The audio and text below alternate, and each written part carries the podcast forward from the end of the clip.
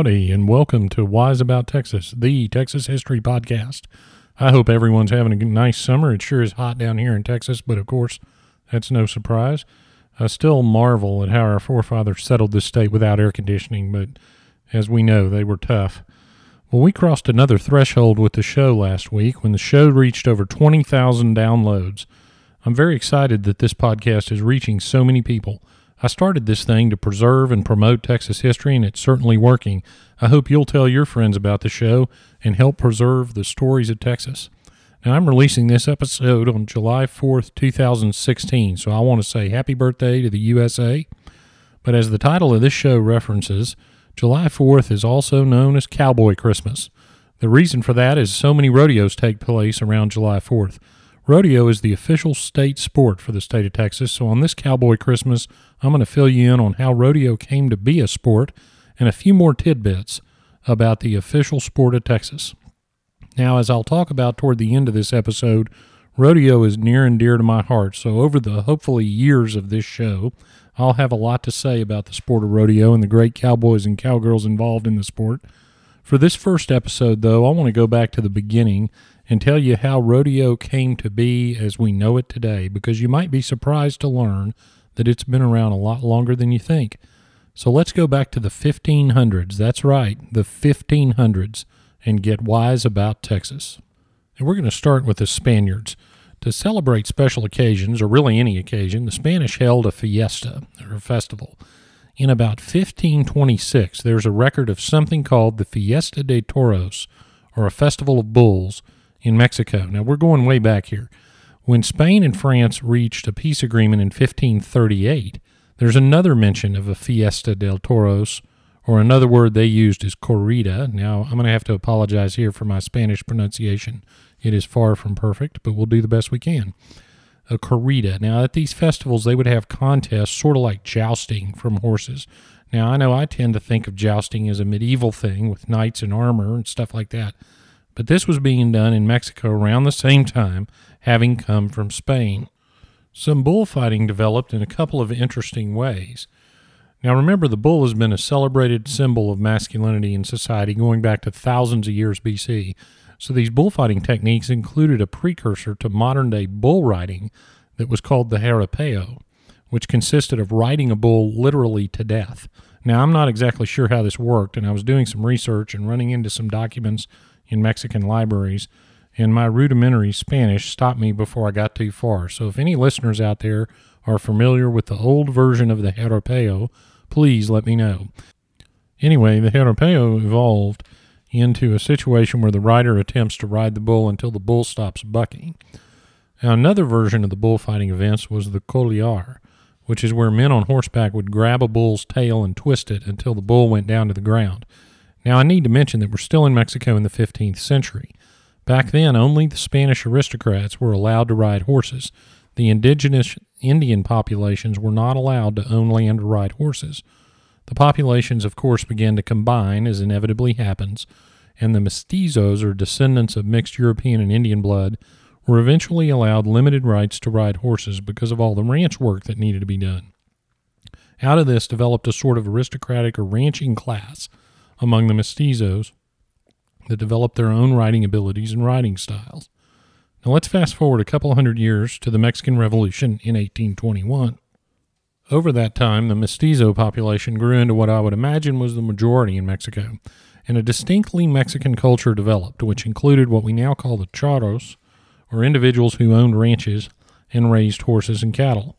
They developed the fancy costumes and riding and roping styles that would eventually give birth, sort of, to modern rodeo. Now, these charros still held the fiestas, but now, as the ranching culture in Mexico was developing, the contest changed too. One of the big ones was called a run for the rooster, where men on horseback would try and grab a chicken and keep it from being snatched away from other riders.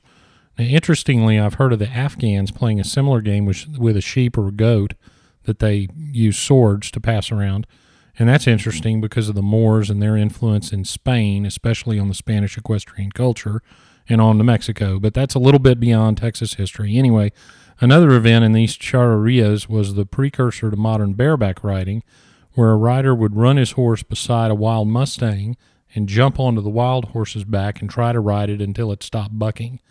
Now, I want my rodeo friends to picture that. You ride your horse, run your horse up next to a running wild Mustang, jump on the Mustang, and try to ride that horse until it stops bucking. Now, at this time, the jaripeo was sort of the same thing, where a charro would get on a bull and try to ride it until it was tame. So all you bull riders looking for 8 seconds out there, try looking for 8 minutes. I can't imagine what that was like. Now, another skill that was developed on these Mexican ranches that also became part of the contest was roping. Now, roping was an essential skill for the cowboys and the vaqueros, and naturally they wanted to test their skills against one another. And one of the great rope skills that evolved is called, in Spanish, the florear de la riata. La riata is the rope with the loop on the end that working cowboys used in their daily chores. We commonly call it a lasso. Florear means to bloom or to blossom. So a florear de la riata was when the roper would spin the rope in various ways and make the loop at the end spin into different shapes. And they'd spin it over their own bodies, maybe around their horse, and they'd eventually spin it onto a horse or a bull. Now try that on for size. As we've discussed many times, Mexico tried to colonize its most northern province, Coahuila y Tejas, so naturally these Mexican ranching practices made it north of the border and into Texas. So let's jump ahead a little bit further to have a time period right after the Texas Revolution. Well, the Texas ranching industry began to develop, and more folks were moving to Texas and going into the cattle business. The experienced ranch labor force would have been largely Mexican, and they had been raising cattle in Texas and Mexico for a long time. So the smart ranchers hired the Mexican vaqueros to work the cattle, and they taught the rookie Texans how it was done. When the Anglo culture began to adopt the Mexican culture, they incorporated many of the words, techniques, and much of the equipment into the Texas ranching industry.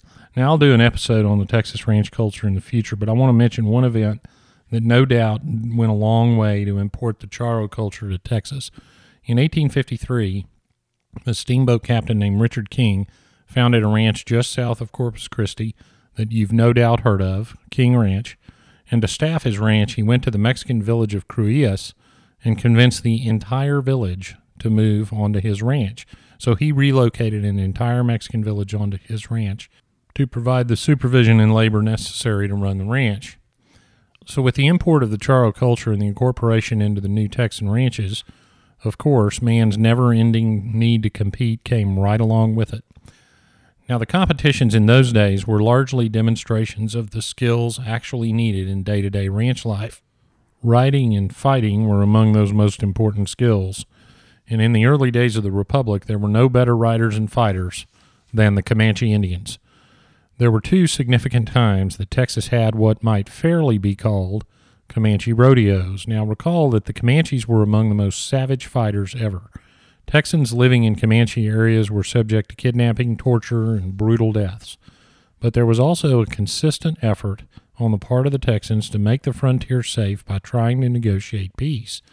And a couple of times, there were some significant planned-out negotiations with the Comanches attempting to reach a peace accord.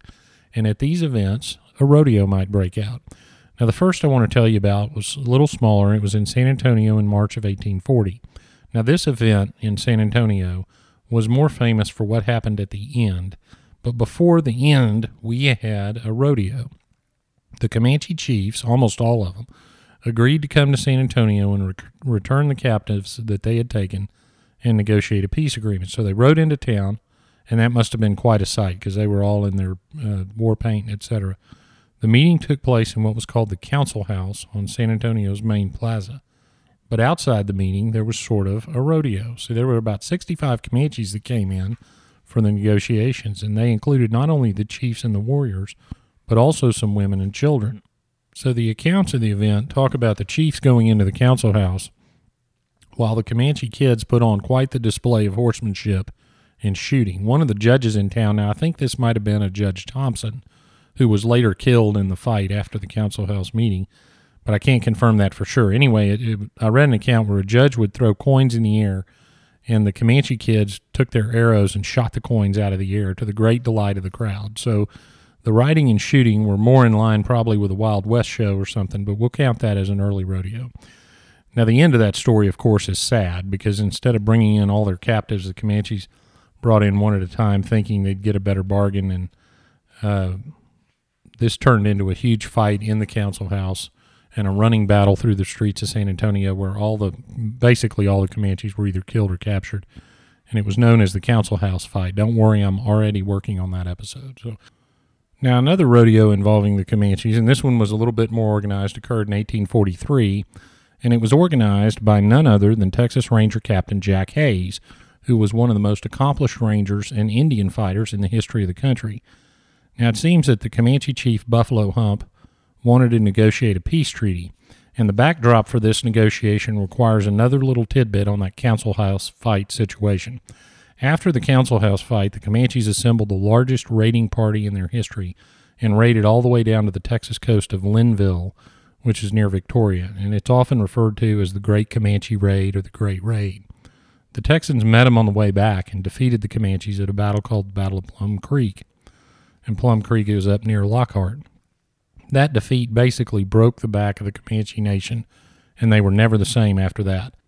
The Battle of Plum Creek occurred in August of 1840, and Buffalo Hump was there. He had led the Great Raid.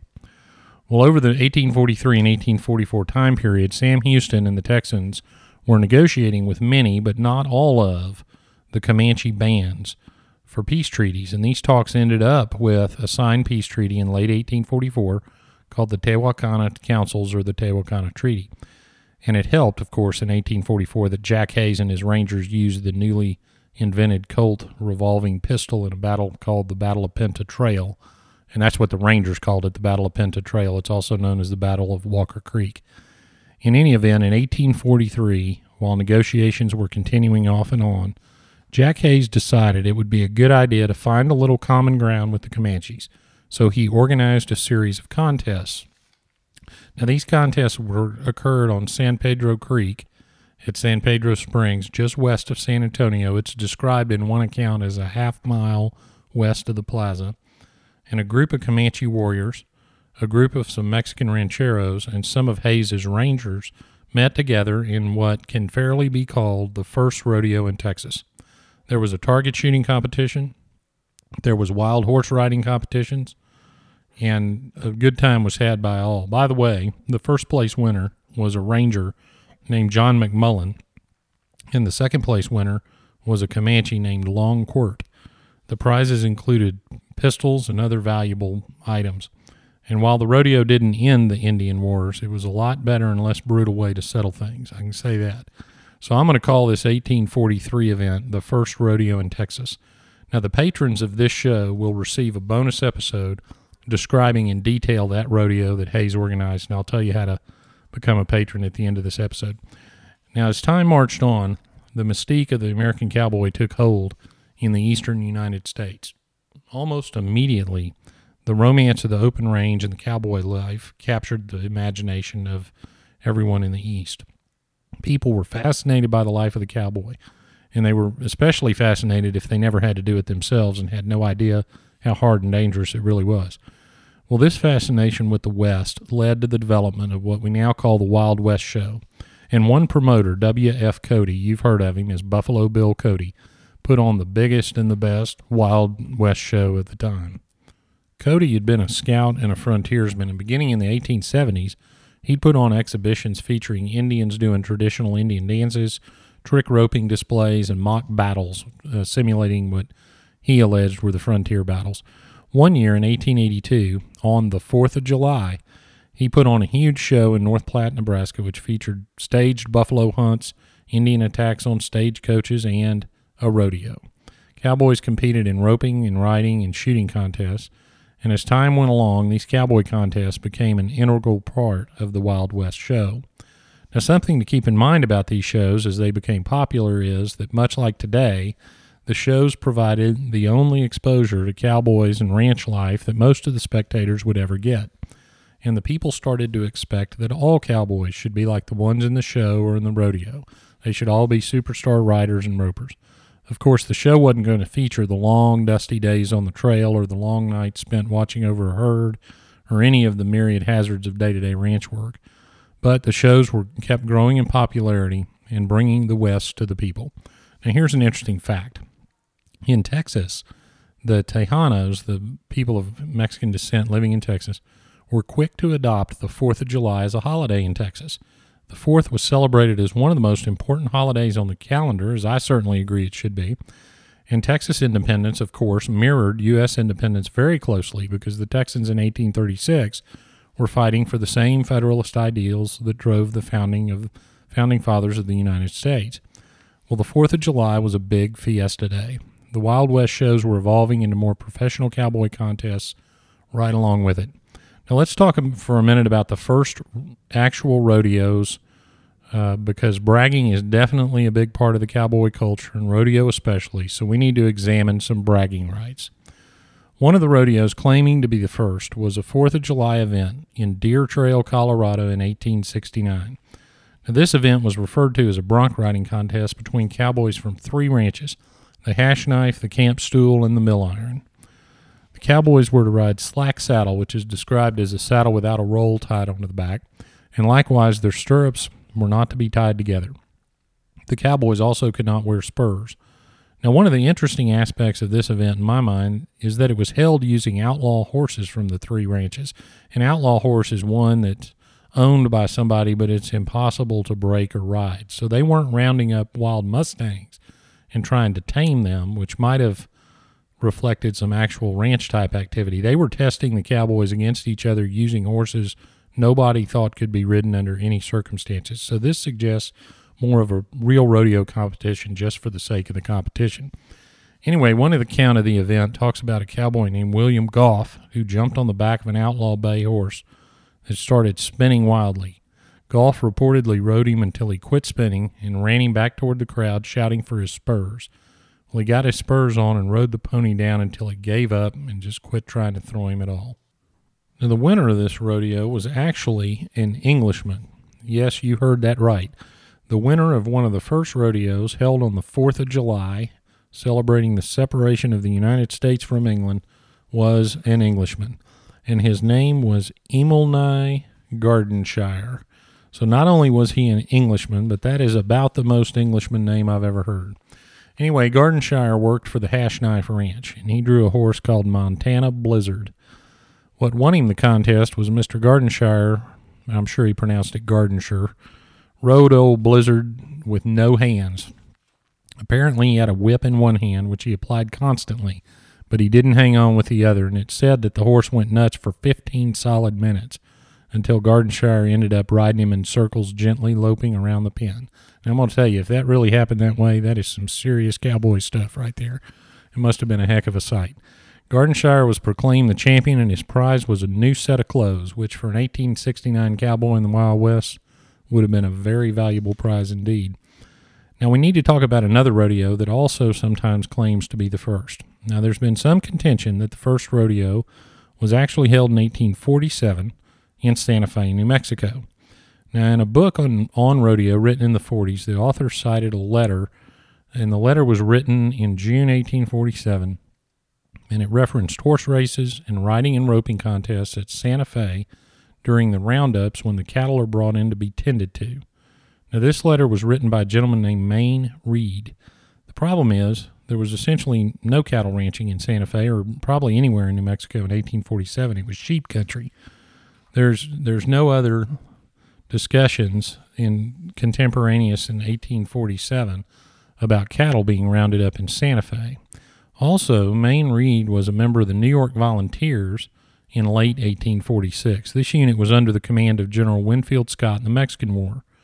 Mayne Reid was a writer and served part-time as a war correspondent in the Mexican War, and he wrote about the Battle of Veracruz, which occurred in March of 1847.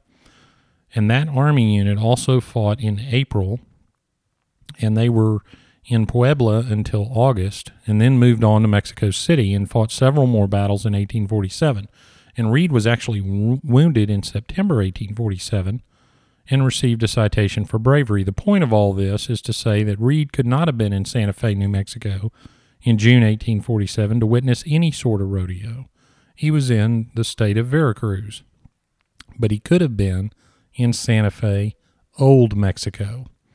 You see, there's a Santa Fe, Mexico that is located in the state of Veracruz, and cattle ranching has been going on in that area going back to colonial Mexico.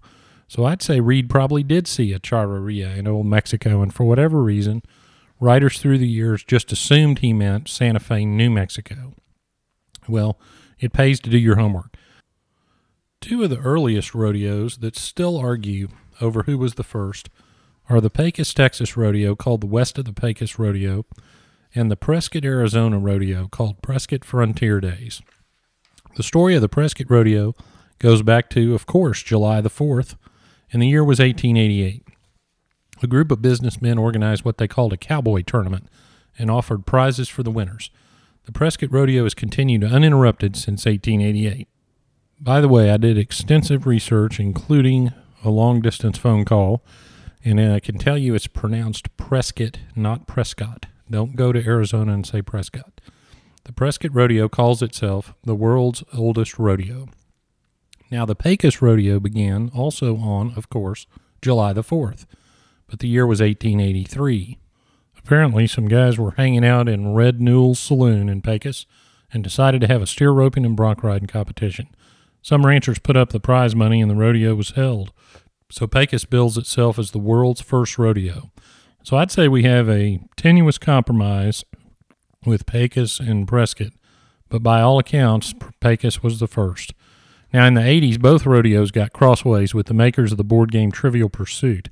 The game makers had Prescott as the place where rodeos started. Pecos threatened to sue if they didn't change it. Prescott threatened to sue if it was changed. Well, Trivial Pursuit didn't change it. Well, I'm going to say right now, the Prescott Rodeo is a great rodeo, but this is Wise About Texas, and I'm biased. So Pecos, Texas is the world's first rodeo.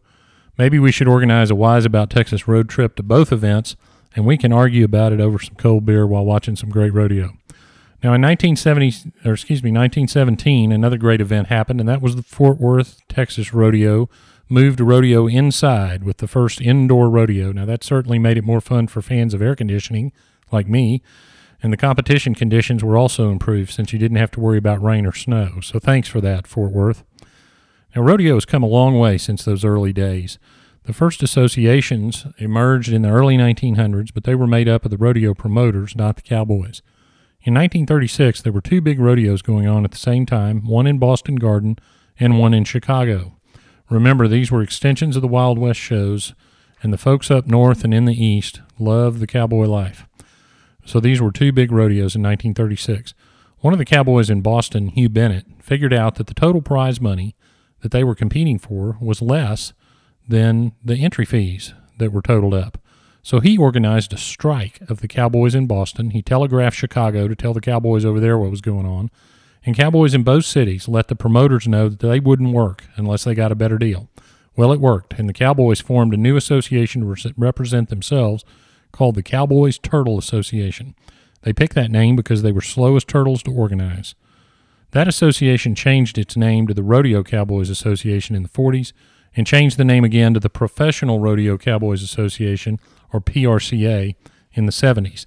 Now today, the PRCA still sanctions rodeos all across the country. Now there have been other ancillary associations that have sprung up around the sport of rodeo. The Professional Bull Riders, or the PBR, started in 1992 and highlights the sport of bull riding. And there's also an organization called Cowboy Bull Riders, or CBR. And recently, in the spirit of those cowboys in the 30s, a new rodeo association has been formed called the Elite Rodeo Association, or the ERA. The ERA was formed by some champion-caliber cowboys to provide a 15-rodeo series that culminates in a championship at the end of the year. Now, much like the old days, this led to a dispute with the PRCA, which led to a lawsuit, which was eventually dropped. The cowboys have always had an independent spirit since the beginning of ranch culture and the Western lifestyle. And that spirit leads to conflict from time to time, but hopefully rodeo will continue to thrive. And I'll tell you, the championship-level competitors are really fun to watch. Well, you can't fairly say rodeo is just a Texas sport, but it certainly started here in 1883, and maybe, if you count the Comanche Rodeo, earlier in 1843. Certainly, indoor rodeo started here, so we're claiming most of the sport for Texas. We've got the largest indoor rodeo in the world right here in Houston in March, and Texas has certainly had more than its share of great rodeo champions. I want to do episodes on many of these folks in coming years, but I'll go ahead and just mention a few since we're talking about it. Don Gay from Mesquite, Texas, won 8 bull riding world titles. He's the son of a rodeo stock contractor, Neil Gay, and he began riding bulls at 6 years old. And he is a color commentator now for rodeos on television. He was named a Legend of Pro Rodeo in 2013 by the Pro Rodeo Hall of Fame. And while we're on bull riders, another great bull rider is Tuff Hedeman. Tuff was born in El Paso and has been in the national finals about 12 times. I know he's got 3 world titles, and he's the one that founded and heads up Champion Bull Riding, the CBR Association, and they put on about 70 bull riding events a year in a series and a championship, so he remains very active in the sport. I just ran into him at the recent Lonesome Dove reunion in Fort Worth, and it was good to catch up. And Texas seems to have more than its share of great calf ropers, too. One, Joe Beaver, grew up in Victoria, Texas, and started roping at age 5. He won the World Championship in calf roping his rookie year in professional rodeo, which was 1985. He was only 20 years old. And he was also, of course, as you might expect, Rookie of the Year that year. He went on to win 4 more calf roping World Championships and 3 all-around Cowboy World Championships. And he's been to the national finals 19 times. And nowadays he's one of the featured color commentators on the national finals, and I must say does a phenomenal job. Another great calf roping champion is Fred Whitfield from Houston. Fred's qualified for the national finals rodeo 20 times, and it still holds the record for the fastest time on 10 head of calves. That national finals has 10 rounds, and he was the fastest on all of them. He's won 8 world championships. He's probably won every major rodeo in the country. And he also has the distinction of being the first African-American cowboy to win the all-around cowboy title, which he did in 1999. Fred Whitfield's a great champion, very popular. It's not all guys, though. Texas has some great female rodeo champions, too. J.J. Hampton from Stephenville, Texas, has won a whopping 17 world roping titles from the Women's Professional Rodeo Association. And that's especially impressive when you consider she's a real estate agent full-time. She is a very tough competitor and a part of a great rodeo family. Another great Texas cowgirl was Wanda Bush, and Wanda unfortunately passed away last year. She was from Mason, Texas, and she counted up 32 world titles across various events, and she went on to become a very well-respected horse trainer. Well, I hope I've provided a little introduction to rodeo history for you and the Texas angle, which is certainly significant. There are hopefully going to be many more episodes of Wise About Texas, and we'll get more specific about some of the rodeos and some of the great cowboys and cowgirls. But for now, I hope you got a good background of how rodeo evolved into the sport and into the state sport of Texas. Now, at this point, I want to throw a little personal twist on this episode. You see, I used to rodeo myself. I learned to rope at what I think was Joe Beaver's first roping school. So, Joe, if you hear this, let me know if that's true, right after you won your first world title. And I got the chance to not only learn to calf rope from Joe, but also his late father, Walter Beaver, who was a great teacher. I roped on the A&M rodeo team until I needed to begin focusing on academics, since I certainly wasn't ever going to threaten any of these great champions I mentioned. But I did have the chance to know and to rope with some of them, including Fridays at the Sci-Fair FFA rodeo with Fred Whitfield and others, and it was a great time, and I'm glad I got to experience the cowboy life, if only for a little while.